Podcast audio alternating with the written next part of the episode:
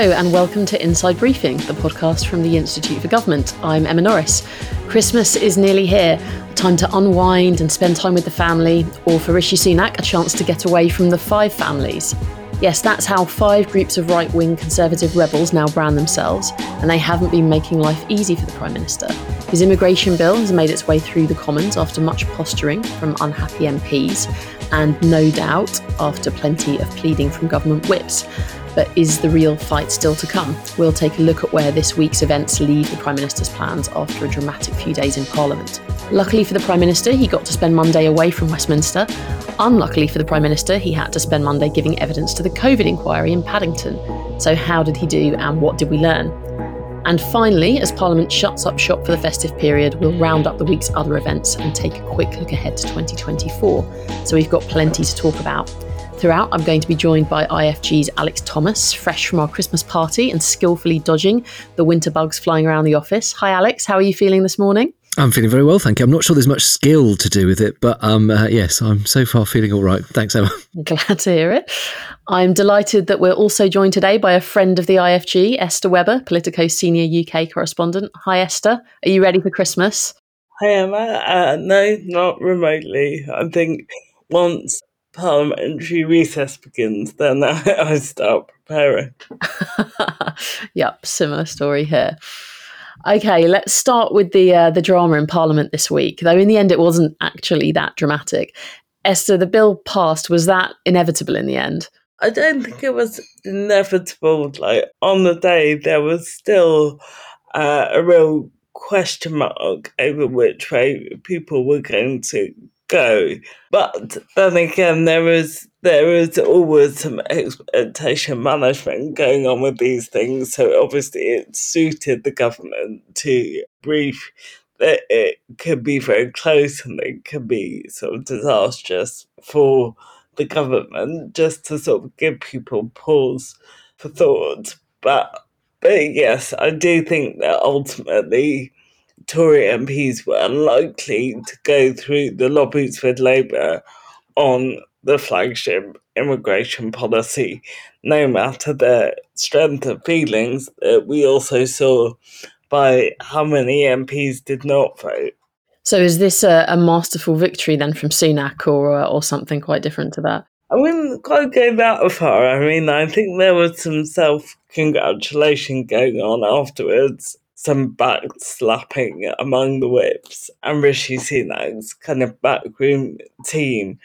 But some of the stories we've heard since sort of put question marks over some of the whipping tactics that we used, even in terms of things like apparently um, expending a lot of time and effort on MPs who'd already been very clear about how they were going to vote and that's the kind of thing that they shouldn't particularly get a gold star for.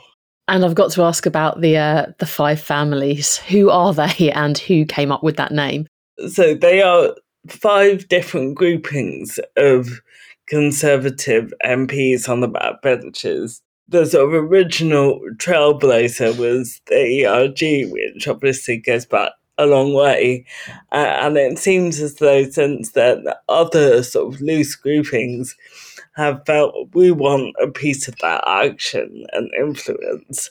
Um, and so they've also formed into more coherent groupings, sort of semi formal, in that some of them receive donations. And they are also the new conservatives who are led by Danny Kruger and Miriam Cates, who are two MPs elected in 2019. There's also the Northern Research Group, led by Jake Berry, which aims to represent the interests of Northern Conservative MPs. There is running out of families now. God, um, there's the Common Sense Group, which is John Hayes's outfit. And again, they're on the right and mainly they're very concerned with kind of clamping down on wokeism as they see it. And then the fifth one is the Conservative Growth coalition, and that's the home nowadays for a lot of the MPs who are in Liz Truss's government, who still think the government isn't doing enough to boost growth. And I'll leave it there before I think of any other uh, any other MPs vying for our attention. Congratulations on being able to name all five. Uh, so, second reading, um, hurdle jumped over by Sunak. What happens next? So, there are obviously some big hurdles still to come for this legislation. At one point, I understand there was a plan or at least an intention to try and get through Commons stages before Christmas. That seems to have been jettisoned. And now there will be a, a charm offensive or otherwise over the next few weeks as the government tries to convince the party at large to back the bill. Um, even though it passed comfortably, there were some strong objections from both sides, uh, both on the right from people who think it doesn't go far enough and is still open to human rights challenges, and on the left or the centrist wing of the Tory party who thinks that this goes too far in disapplying our international obligations. So, so there is going to be an effort to try and sell the bill to to those groups to potentially see whether there is any scope for tightening, um, as has been mentioned. Um, and then it will come back for closer scrutiny at committee and report stage. But then, of course, there is another big hurdle ahead, which is the House of Lords, which maybe we can talk about separately. Alex, writing in the New Statesman, former Conservative MP David Gauke says the Conservative centrists, the One Nation group, have ended up comprising in a way which, in the end, is actually going to cause the Prime Minister problems with the right of his party. Yeah, and I'm, I'm still just sort of very pleased you didn't ask me to name the five families. Uh, so thank you, Esther, for taking the taking the hit on the on on that one. I guess I mean I'll come back to to David Gauke in a second, but uh, I guess on the on the five families point, if you were, and this is just on one side of the uh, of the Conservative Party, as you said, the the One Nation group is on the sort of centrist, centre right side. If you were a political party going to whatever the equivalent of a GP is for political parties, and they were looking for kind of red flags for your health, a red flag would be splintering into different factions, different groups, uh, as we've seen in the Labour Party in the past and the Conservative Party at the moment. So I guess the sort of big picture uh, in the politics is that this is just you know very bad news for the Conservative Party and its ability to govern and cohere and campaign for a general election. So whatever the merits or otherwise on the specific policy, this is this is you know a huge headache for um, Rishi Sunak. And do you see that changing, Alex? I mean, do you think that is this? Are we going to see more division over the months to come, or is there any chance that the Conservative Party is going to kind of you know come back together ahead of a general election? I think the imminence of a general election will inevitably impose a little bit of discipline. And the closer you get to the campaign, the stronger the arguments for, you know, hang together rather than hanging separately become.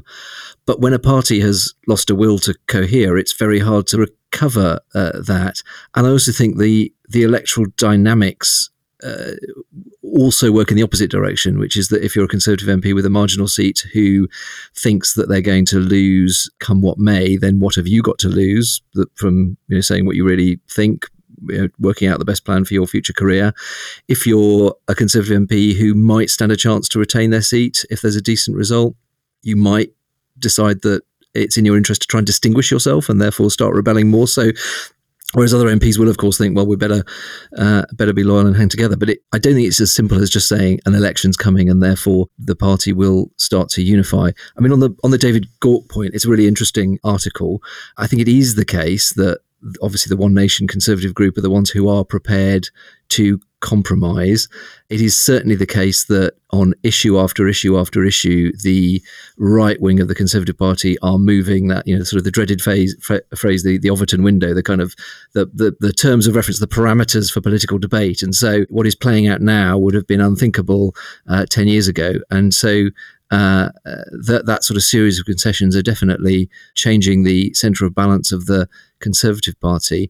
That said, I'm not sure you know, I can understand the reasons tactically why the One Nation group might have chosen not to make a big stand now, not least because my suspicion, famous last words, my suspicion is that at least in the Commons, the moment of maximum jeopardy for the Prime Minister and the government is over through committee stage, as Esther was saying, the amendments would tend to be, if they're to toughen up the legislation, the Labour Party presumably won't vote for them. If they're to dilute the legislation, then that's a headache for the government in the other direction. But goes in the direction the One Nation caucus might want. There is this moment at third reading in the Commons, but will the tension have sort of dissipated a little by then? It does feel like the moment of maximum jeopardy on the on, on, on the bill in the Commons has gone, and so actually then you get into the Lords, and as Esther said, maybe we can come to that in a, in a bit, but that's a different ballgame. Um, where's Labour in all of this? Doing the old maxim don't interrupt your enemy when they're making a mistake trying to develop enough of a position on immigration uh, and asylum to say that they you know they have a plan and they have a kind of basket of measures that would uh, help. But um, Keir Starmer's been very clear that he does not support the Rwanda scheme. Uh, he would not implement it. Even if it got through um, he would repeal it if a Labour government came in. So that gives them quite a coherent position. And as we've seen with governments where the majorities are fragile in the past, it is almost always in the interest of the opposition to cause trouble. And so, even where there might be some sort of question about whether Labour does or doesn't support individual policies, the temptation to inflict a defeat on the government is so great that that almost always they would they would go with that. Esther Sunak's also been making the headlines today by insisting that he's not tetchy. Is he tetchy? uh, it's one of those. Um, reminds me of this of Lyndon B. Johnson thing, the strategy of making your opponent deny something. But yes, the the very fact that he's sort of being asked about this, I think, is telling. My colleague Annabelle Dickson wrote a very good piece about this a few weeks ago um, because it is something that people have noticed, something around him that he gets a bit grumpy. And this is particularly noticeable in sort of live questioning by broadcasters, but also people in number 10 report that he has been grumpy over the various frustrations experienced by the Rwanda policy and kind of getting bogged down in that. And I think some Tories also fear that this could become worse on the campaign trail during an election where you're very tired, your patience is being tested every day. Um, and I think someone we spoke to for that piece said there's a difference between politicians who take energy from those around them and kind of draw on that as a strength, and those who, who find it quite draining. And so we will see it, which he is. But he obviously denies this, and he. But he did accept that he gets frustrated when things aren't going his way. Um, and I think his team will hope that maybe the voters can buy into that to some extent because perhaps they would feel the same. But I don't know if that's really going to wash in the long campaign. And I, I hesitate to raise Prime Minister's question time because it's such a sort of inside Westminster thing, uh, and real people don't follow it and don't watch it quite rightly. Um, but it is striking that um, in the bubble, he's had two now quite tricky Prime Minister's question times where one, Keir Starmer was throwing around lots of sort of jokes and, uh, uh, and, and made him look uncomfortable. And another one this week where the Prime Minister did seem to misjudge the tone and was very much sort of on the attack when he could have been more empathetic. And that does that does strike someone who's not uh, in the kind of calmest possible place to, to, to respond to each situation in a way that, that kind of meets the moment. And he's had more bad news with a potential by election, Alex. Yes, well, a, a, couple actually. I mean, there's there's a recall petition open at the moment, which will close, I think, in a, in, a, in about a week's time next week in Wellingborough, where Peter Bone, the MP, was sanctioned by the Standards Committee, and then we had another Standards Committee report today from Scott Benton, who's the MP for Blackpool South, recommending suspension of 35 days if that's voted on by the Commons uh, and approved by the Commons, and he is suspended for 35 days, that would trigger another recall petition, which, as these things go, tend to lead to a by election, which, given Scott Benton only has a majority of about 3,700, would look like it would be another uh, another uh, by-election defeat for the Conservative Party. So a little way to run on that, but it's just a, a reminder of this kind of drumbeat of scandal and um, uh, and dare I say sleaze that that, that has has played out.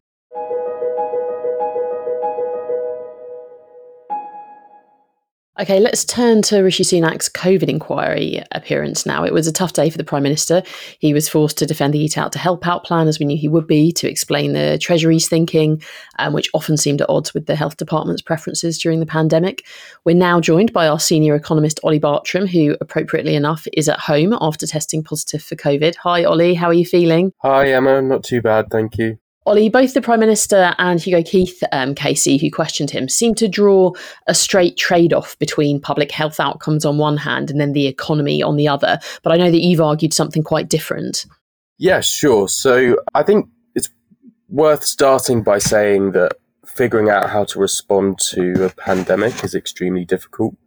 Uh, and it's important to be clear that there are trade offs to be made, and there will be disagreement and argument between government ministers and officials. That's, that's quite right. Um, but what's really crucial is how ministers understood the nature of the trade offs that they were facing.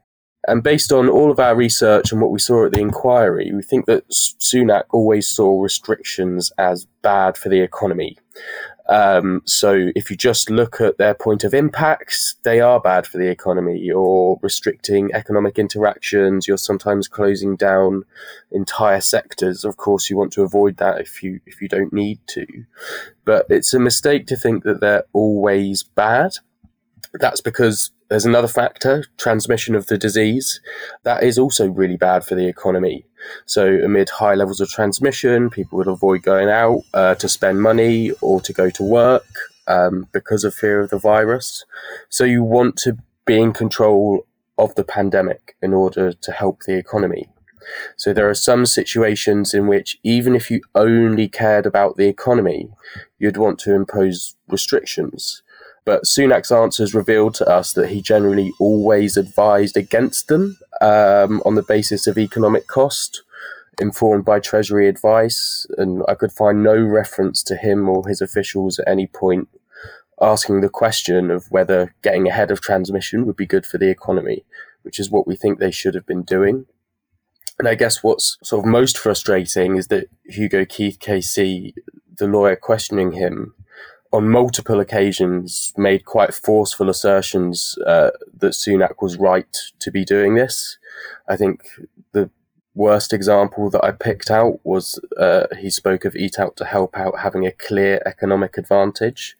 Obviously, if it encourages disease transmission, that's not the case. So on the one hand, you know, we've got the Treasury led by Sunak pushing um, this kind of binary between health and economy, but actually it felt like the inquiry questioning was doing uh, was doing the same thing, falling into the same trap. For Sunak, how do you think we ended up in a place where there was this tug of war between the Treasury and the Health Department? Why didn't Sunak understand the the kind of point you you make so clearly?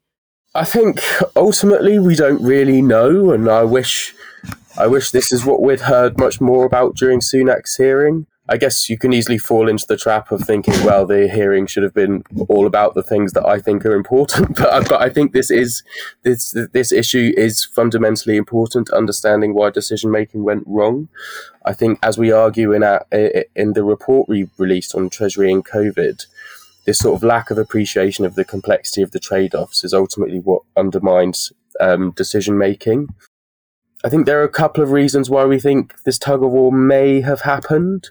One is just that there wasn't really a strong analysis function in the centre to sort of provide a common understanding of, of what was actually happening. Uh, to ministers, and they could then go away and debate what the most appropriate policy response to that is. Ultimately, they'd come to meetings armed with their own facts produced to support their own position. So it might have been this lack of a sort of central uh, analytical function that did emerge in 2021 in the Cabinet Office, and we think probably improved things. So, an important lesson for the future could be retaining that strong function in the Cabinet Office. Another one, which is, is sort of related, is just about the type of analysis that officials provide to ministers. So, based on everything that we've seen so far, it looks like officials provided Sunak with analysis that supported the views that he formed early on in the pandemic. And we didn't really, we haven't really seen much in the way of officials challenging that way of thinking, uh, even though all of the evidence on pandemic economics that we've relied on for our report was out there and existed and was definitely available to Treasury officials at that point.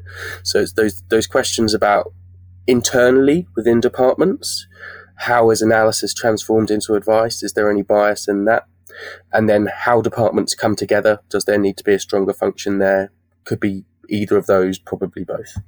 Esther, I mean, Eat Out to Help Out is a policy, a scheme that's very heavily associated with Sunak. Personally, how do you think history will, will, will judge that?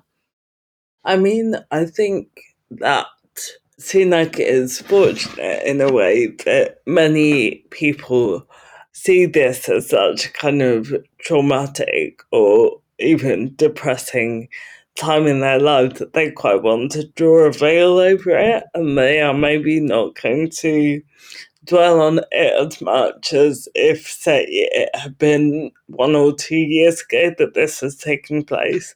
I also think it, he is in a slightly strange position in that really the thing that made his name as a chancellor and you know in theory he helped a lot of people uh, survive the pandemic in terms of furlough and bailouts for businesses that those are things he can't can't or doesn't want to really talk about anymore so it's interesting that sort of the big interventions he made are not really something he can claim credit for. And part of that is also to do with the Eat Out to help out and its legacy because he, he would just rather not draw attention to that whole area. Alex, we've had lots of big names up now. We had Johnson last week. There's been so much anticipation for this module in particular. Do you think it's kind of lived up to uh, to, to what it was supposed to achieve, or has there been too much focus on kind of individual personalities and uh, and kind of private conversations rather than the the kind of lessons that we might be able to learn? Yeah, it's interesting, and it's it's also striking that you know, I think, not coincidentally, with Boris Johnson's appearance, the the drumbeat of criticism of the inquiry from uh, you know Johnson friendly bits of the media has uh, become more prominent. Uh, and I think obviously it's perfectly legitimate to debate the nature of the inquiry and how it's going about. But I think there may be a little bit you know more than meets the eye on on some of that commentary. I think any inquiry like this, as you, actually as, as you've written a, a, lot, Emma, so you know you, you should should be uh, helping me answer this question, is juggling multiple, sometimes competing objectives. So there's obviously an objective here of accountability and um, holding those decision makers to account for the decisions that they made, and then looking, you know, find kind of fact finding and working out whether both at the time and with the benefit of hindsight, it was the right thing to do, um, which links to the second objective, which is lessons learning uh, and the more kind of systemic analysis of how well the state held up and what this and future governments should do to uh, to make the state more resilient. And then the third objective is kind of catharsis and uh, victims and their families and, and so on. And and I have some sympathy both for the barristers and for Baroness Hallett and the whole inquiry team because they are trying to draw out aspects of all of those objectives and more there's been a fair amount of critique of too much focus on salacious WhatsApps and things like that. And that may or may not be the case. I do think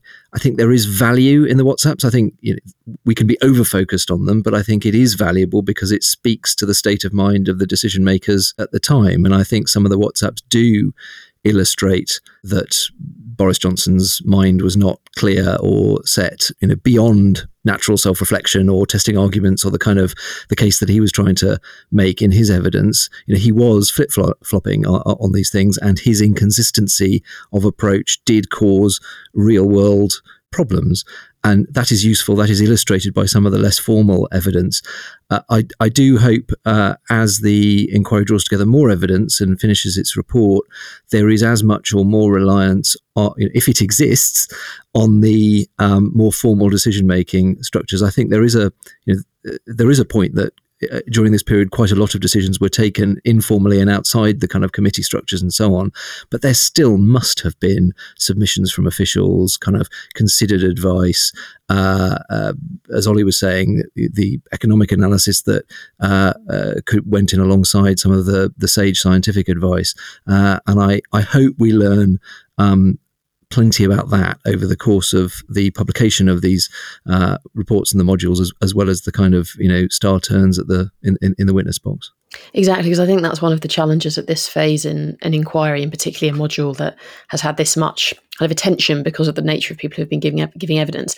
It feels like the public hearings are the kind of sum total of the inquiry, when actually they're a part of it, a really important part of it, but they're not the only part of the inquiry. And actually, alongside it, there are going to be um, lots of people kind of busily um, raking over other forms of, of written evidence um, as part of kind of drawing their conclusions. Olly do you think that um, some of that other material that no doubt the inquiry team will be uh, will be carefully kind of poring over, do you think that's going to help them work through some of the challenges you've identified? So look, I I hope so. Um, as as Alex and you have just said, and indeed Baroness Hallett, um, all hearings are only a small part of the evidence uh, that goes into the final report. They will have at least thousands of pages of written statements to go through. And I very much hope, like Alex does, that they also have access to plenty of internal submissions and analysis where they can go through and answer some of the questions that we posed in our report around what views ministers had and how that led to decision making, how those views were shaped by analysis and advice. Um, so I'm optimistic that we will get to the bottom of some of the questions in the written report that we didn't in the oral hearings. Um, though I'm, I guess I still have like two concerns. One is the extent to which the line of questioning reveals where the inquiry may have already formed views. On some of the questioning to Sunak was very strong in terms of the assumptions that were made, um, though obviously Hugo Keith is not writing the final report. Uh, but then the other one is just that there were there are certain things that only oral hearings can do. For example, to figure out what's really going on in uh, these these ministers' minds, what their views were, where they may have changed at certain points, what will have influenced any changes, whether it's advice from officials, uh, special advisors, other sources. So I do think that there were some missed opportunities to really figure out how Sunak was thinking about approaching the overall economic policy response to the pandemic, what that what a sort of good response looks like, uh, and how that was informed by all the various different bits of information that he was getting. We didn't really get to the bottom of that, but those those two sort of specific concerns aside, uh, uh, hopefully hopefully we'll get answers to much more questions in uh, early 2025. Thanks, Olly. And Esther, um, as we've said a few times, it's obviously been a kind of series of high profile witnesses for this module focused on central government decision making. Are there any witnesses that you've seen that you think have done particularly well at the public hearings? I mean, I, I will confess I haven't been there every day like our um, Doughty reporter, Andrew. So I wasn't there in person, but I do feel as if I think Rishi Sunak's team will be pleased, I think, with the way it went for him because he wasn't necessarily the touchy character that we we spoke about earlier. Um, and he pushed back on some of the assumptions, uh, saying that you know actually we we where we changed our position. It was in relation to changing advice from the scientists, so he sort of got that point across. I think the other standout for me was Helen MacNamara, the deputy um, head civil servant, who was, I think, just really, I guess, exposing the extent of the kind of toxic atmosphere inside number 10 at the time. Okay, and then we've got Module 3 starting, well, Module 3 hearing starting next year, which will be looking at healthcare systems across the four nations during the pandemic. So I'm sure we'll be talking about the COVID inquiry lots more then. Um, Olly, thanks for joining us. Get well soon.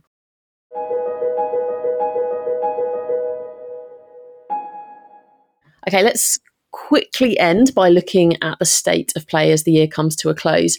Esther Sunak's poll ratings are not looking so good, but is his job really vulnerable this close to an election? I don't think so. I would be very surprised. Um, I think a Tory MP described it to me the other day as a suicide wish if if they were to try and force him out um, because I think they realise at, at, this point a lot of the public, uh, regardless of their other political feelings, find them ridiculous in terms of the number of personnel changes they've had at the top. Um, so I don't think they'll be they'll be willing to risk that.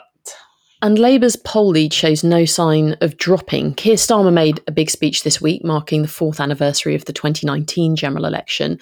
Alex, were you watching and what did you make of it? Uh, I wasn't, I confess. Uh, I was aware it was happening, and I saw some of the, the briefing around it, and, and obviously the re- the reporting uh, after it. Uh, I mean, I, almost the most interesting thing to me was that he chose to to mark the date. You know, it was it was not a happy day for the Labour Party, the twelfth of December, uh, 2019, and so the fact that he was confident enough to sort of uh, own the anniversary in that sense and wanted to use it to make the case as how, in his view, Labour has changed was you know was notable. And then there were some you know some interesting lines in the in the speech on uh, immigration and and and the uh, uh, uh, and the broad approach to the um, to the issues of the day. The, the Labour Party will will take, but I, as I say, I thought the main the main point of interest was was the fact of it.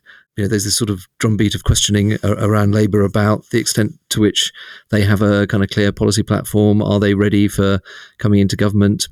When would they ideally want the election to be? But um, for my part, it was a it was a sign of confidence, and so while probably won't be you know long remembered, uh, was a kind of a waypoint on the road to to what may happen after the next election.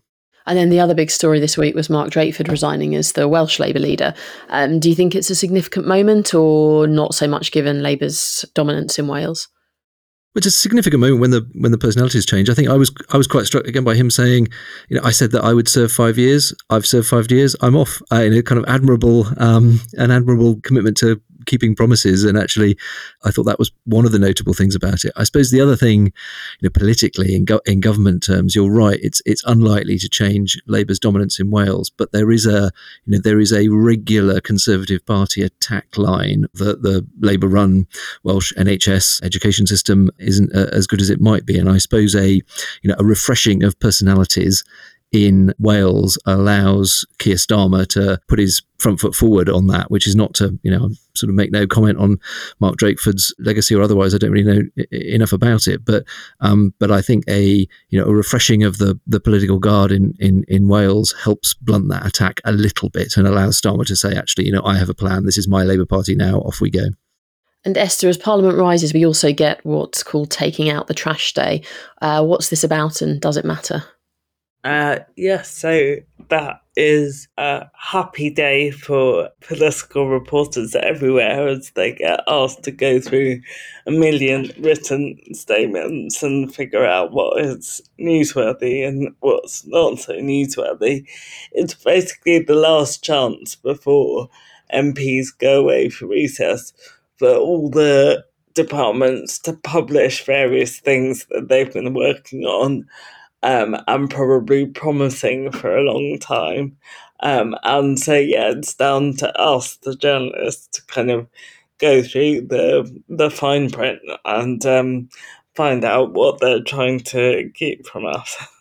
And is there anything you're expecting to uh, to find out for this uh, Take Out the Trash Day? Well, I think the two main things I was looking at for have already landed. So there was the report into the breach of lobbying rules by Scott Benton, which I heard would be coming today, and then also an update to plans for um, excluding MPs who are accused of serious wrongdoing, um, and that those plans have been published today, although I don't think they will be voted on until next year. And Alex, there was some good news from government this week as well, at least as uh, far as fans of civil service reform like us at IFG are concerned. Uh, I think there was an announcement on relocation.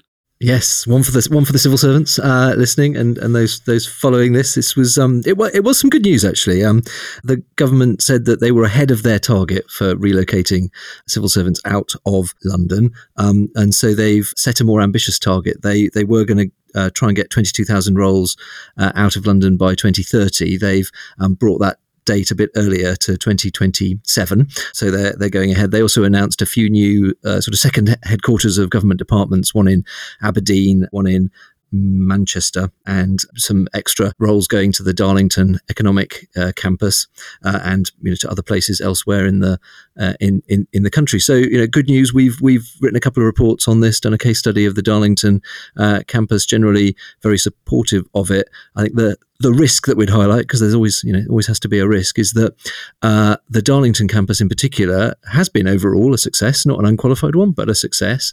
Um, but it's taken an enormous amount of effort and energy and leadership from ministers and particularly senior civil servants. Darlington is also, you know, quite particularly located with very good transport links, road and rail, kind of north, south, and west, east. And uh, if in upping the ambition here, the government, uh, I'll caricature it a little bit, just sort of starts spraying out as many civil service roles to as many different places as possible without really putting the energy and the effort in. Then uh, that would be unfortunate and a, a bit of a squandering of the, the good progress that has been made so far. They're also not doing quite as well, we think, on senior civil service relocations as they are with the, the overall numbers. So those are those are two things we'll be keeping an eye on o- over the next sort of months and years. Alex, you used to be a civil servant. What happens uh, to the civil service uh, or to government at Christmas? Is it a complete shutdown, or does somebody uh, draw the short straw and have to be on call on Christmas Day? You know, the, the Christmas decorations go up, and then there's an HR message telling you to take them down, and then there's a Daily Mail story complaining about the HR message. And you say that's that's one of the things that goes around regular as clockwork. Of course, government doesn't doesn't shut down. It really depends very much uh, the job that you're doing. If you are in a, uh, a job which is you know unlikely to kick off over um, the Christmas period, then you uh, may get a bit of time off. Equally, it might be a chance to uh, you know, as with all of us, to catch up on things that you uh, uh, that you weren't able to do at busier times of the year. If you're a if you're a private secretary or you're working in a very kind of high intensity job, it doesn't let up much. It calms down a little bit. I mean, I was re- reminded by um, uh, I was talking to a colleague about it earlier. There was one. It was Christmas Eve, and there's you know there's there's very often uh, flooding around this time of year. And I was working with someone who may or may not now be the Chancellor of the Exchequer. And uh, we were on a phone call with Oliver Letwin and various other people about flooding. And it was about four or five o'clock on Christmas Eve. And there was a risk that hospitals might be overwhelmed with floodwater and uh, energy generators and all this kind of stuff, you know, usual kind of crisis management stuff. And Jeremy Hunt very cheerfully said to Oliver Letwin, well, and he hadn't said this to me beforehand, uh, and said, well, don't worry, my PPS, Alex Thomas, will be all over this over the course of the next 48 hours. So just get in touch with him if anything needs to be done. I was like, thanks, Jeremy. You'll definitely get Christmas Day off at the IFG, Alex. Esther, how does 2024 begin in Westminster? Should we be expecting more uh, big speeches from the Prime Minister with more pledges? I mean, I think it's going to start dramatically, and we kind of know that already because um, immediately there will be renewed fighting and posturing over the Rwanda bill, whether Rishi Sunak does attempt another kind of reset and try to kind of claw back the, the narrative. We'll see. Um, we're also kind of expecting some of his uh, financial changes to come in early next year. So I think I think from that point of view, it's certainly going to be a dramatic start to 2024 with all eyes on the question of when the election will be called. And in theory, we could know that in February next year, so potentially not long to wait. You've anticipated my final question, Esther. We ask this, we're going to ask this every week now. Um, how far away are we from the general election, do you think? I go back and forth on this, but I think at the moment I am going with May. Um, we now know that the government will have introduced some of its tax changes by then. And um, we also know that it will be very difficult for them to ask activists to go out and campaign all over again later in the year if they've had a poor performance in uh, the local elections, as the polls suggest. Um, and there are some also, I think, in the party who think sort of the longer he delays, the more this kind of attrition happens that Alex was speaking about earlier, where people are basically just looking to their own backyards and often serving the constituency when you don't think the government has a realistic chance of winning will mean diverging from the government line. So that has the potential to become more and more difficult. And I think all of that points to sooner rather than later. Alex, what about you? I will, uh, partly for the sake of argument and partly because I think I slightly disagree with Esther. I'm going to go later rather than sooner. I still think autumn, you know, October, November, um, possibly even tripping into December is the most likely date. Well, we'll find out soon enough. Okay, I think that's it for today. Thank you to Alex Thomas, Olly Bartrum, and especially to Esther Webber. Thank you very much for being with us. Thank you to everyone who listened in. You can find all the Inside Briefing episodes and all our podcasts at iTunes, Spotify, and on all major platforms. Do subscribe and please leave us a very merry review. We'll be back just before Christmas with our Year in Review podcast, and then we've got a special festive episode coming out before the new year. It's going to be really fun, isn't it, Alex? Yes, it's going to be really fun. um, remember to head to our website for our COVID Live blog, all our explainers and commentary on the Rwanda plan, and exciting news about our Government 2024 conference that is going to be featuring Wes Streeting, Sajid Javid, Anita Boateng, Claire Ainsley, Stephen Bush, Georgia Gould, Sam Friedman, and lots more. Do go to our website and sign up now. Well, that wasn't a quiet week before Christmas, but I'm sure the next one is going to be. See you then.